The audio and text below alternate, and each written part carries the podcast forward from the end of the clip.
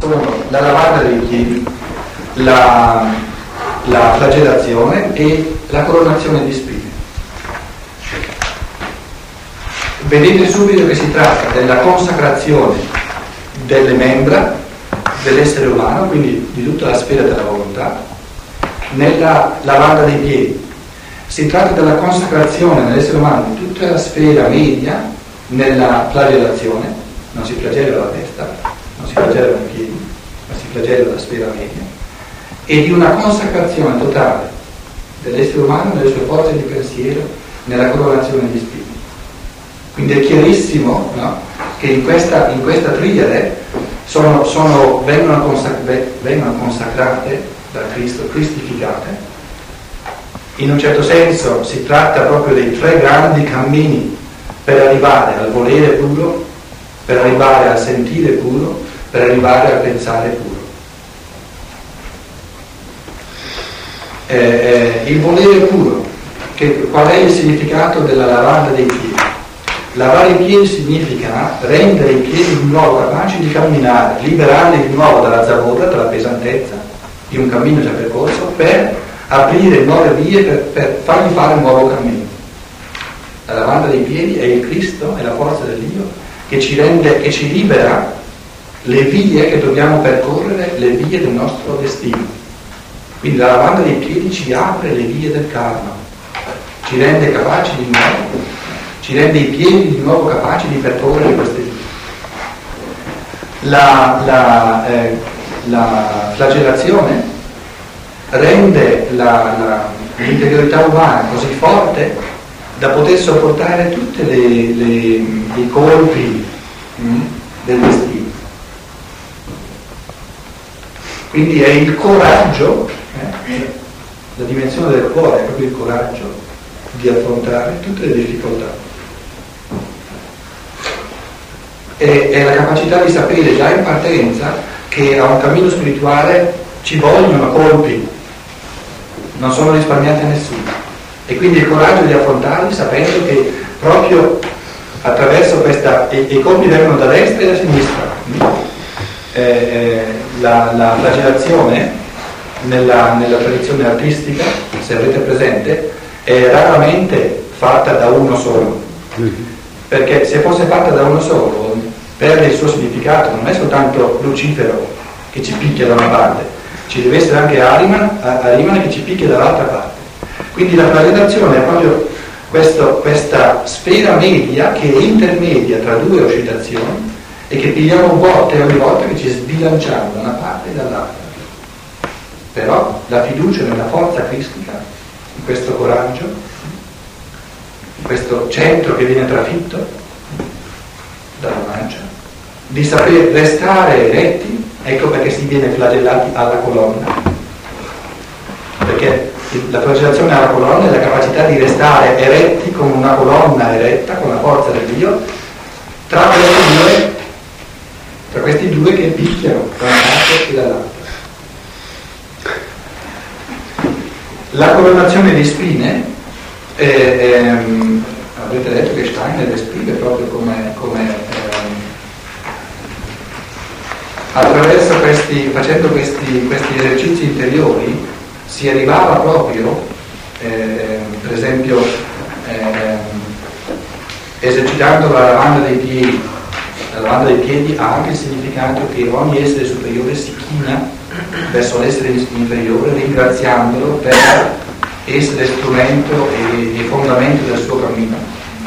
Che dopo settimane o mesi di questi esercizi colui che li fa sente veramente come acqua che gli, gli, gli lambisce i piedi, no? così come eh, eh, esercitandosi nel pensare puro, per cui eh, i, i, pensieri che normalmente pensiamo ci appaiono o li esperiamo come, come spine nel campo.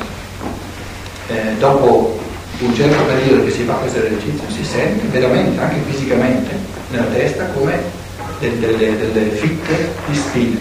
Quindi sono esperienze reali che eh, tanti, soprattutto Rosi Cruciani, hanno, hanno fatto nel corso dei secoli e sono esperienze che Giovanni descrive in base al suo stesso cammino di iniziazione.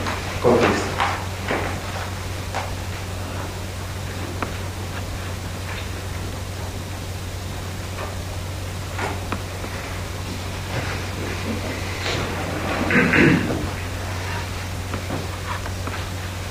Un'altra, un'altra dimensione eh, di questo capitolo eh, accessibile eh, maggiormente un po' a tutti è che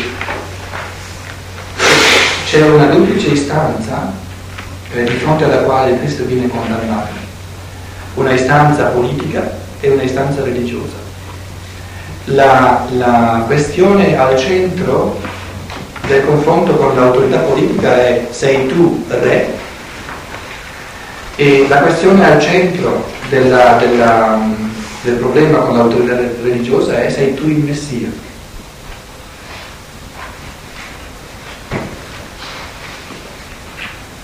Quindi cosa significa che il Cristo viene accusato di fronte all'autorità politica di essere re o di, di, di dirsi re?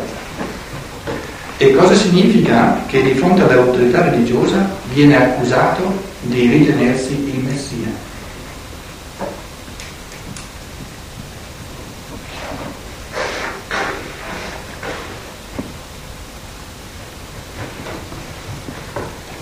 Significa che Dio sono non riconosce nessuna autorità di sopra di sé, né nel mondo fisico né nel mondo spirituale.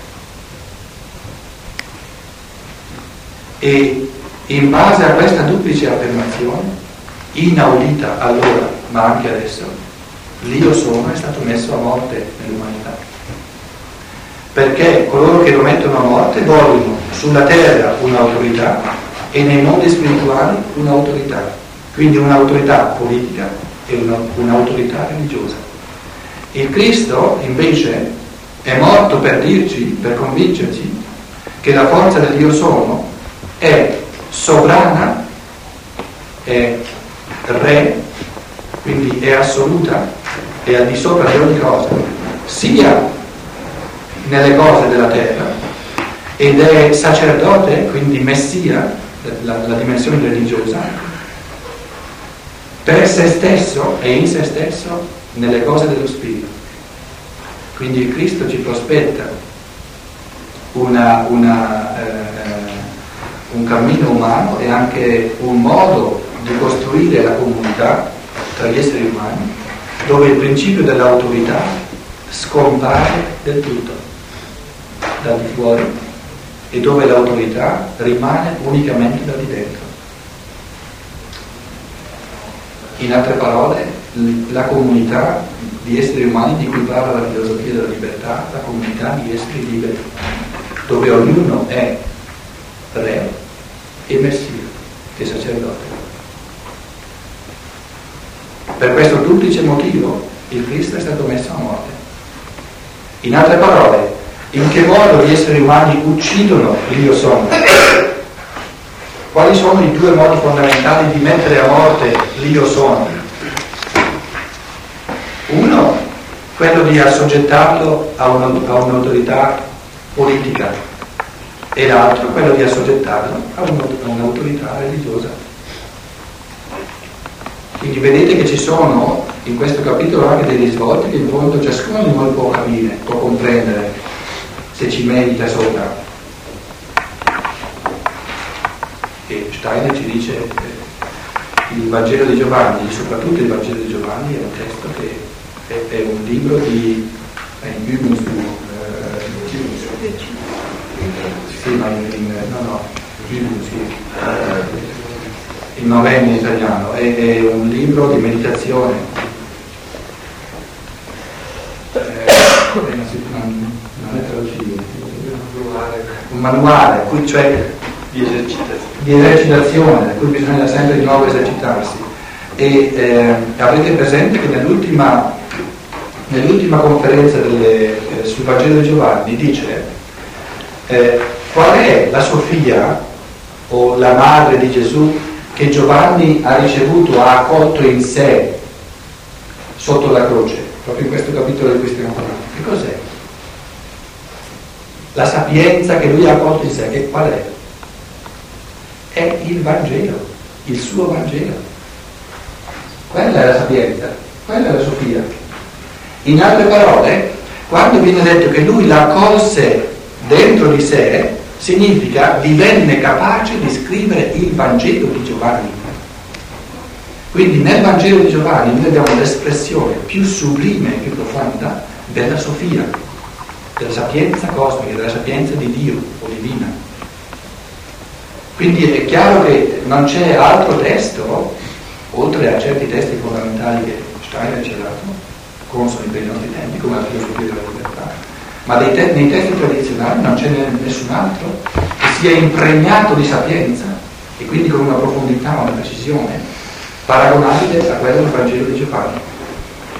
Ma queste osservazioni, al di là di ogni pietismo, non, non hanno nulla a che fare con un pietismo o con un sentimentalismo, sono riflessioni di precisione di scienza positiva, quindi indicazioni molto precise. È come quando, è come quando eh, uno vuole imparare una lingua e si chiede quali manuali sono migliori, e uno dice guarda questo è, è Dio Nuba il migliore. La stessa affermazione facciamo sul Vangelo di Giovanni, diciamo è di una lunga, il Vangelo che comunica quasi magicamente eh, le forze più profonde e più grandi perché il Vangelo scritto con conoscenza di causa, se così si può dire, di gran lunga più profonda anche degli altri Vangeli perché Cristo si riserva la libertà appunto di iniziare soltanto uno dei dodici, perché di questi dodici soltanto uno aveva fatto un cammino tale da essere in grado di venire iniziato. Se fossero stati due, è chiaro che ne avrebbe iniziati due.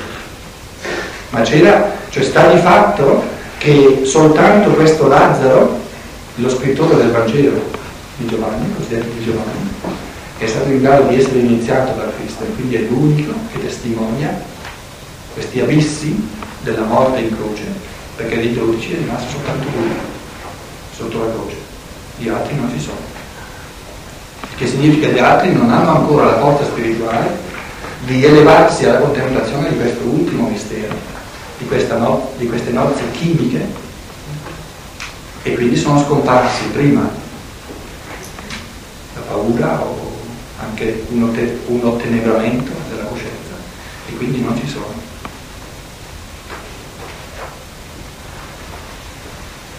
Il nome di Pilato, eh, diceva giustamente Stefano,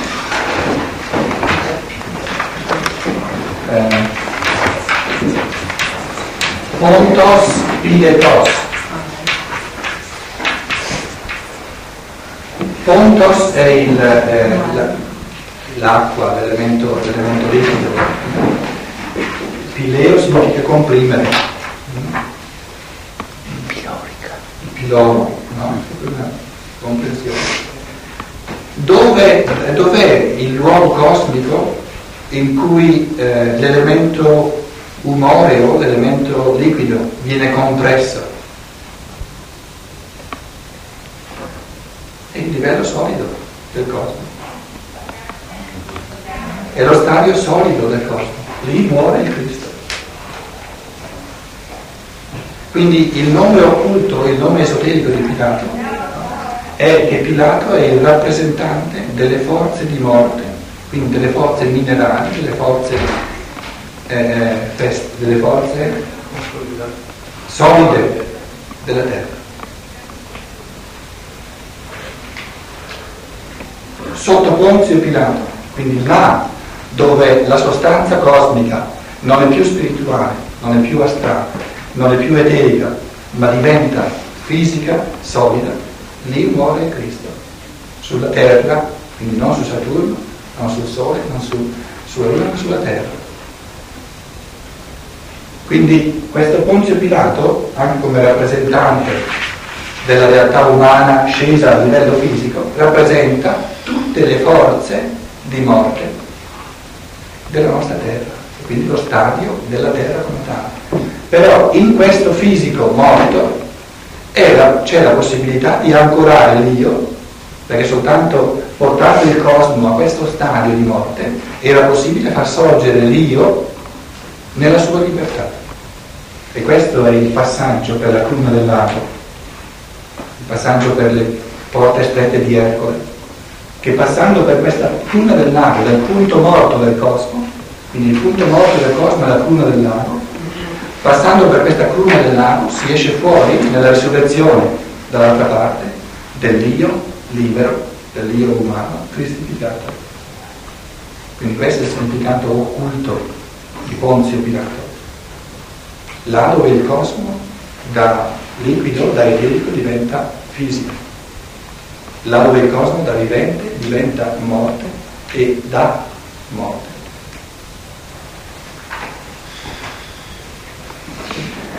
E se non avessimo morte, soprattutto nel polo del pensiero, non saremmo liberi. Quindi la libertà del pensare si costruisce proprio sulla sulla morte del cosmo.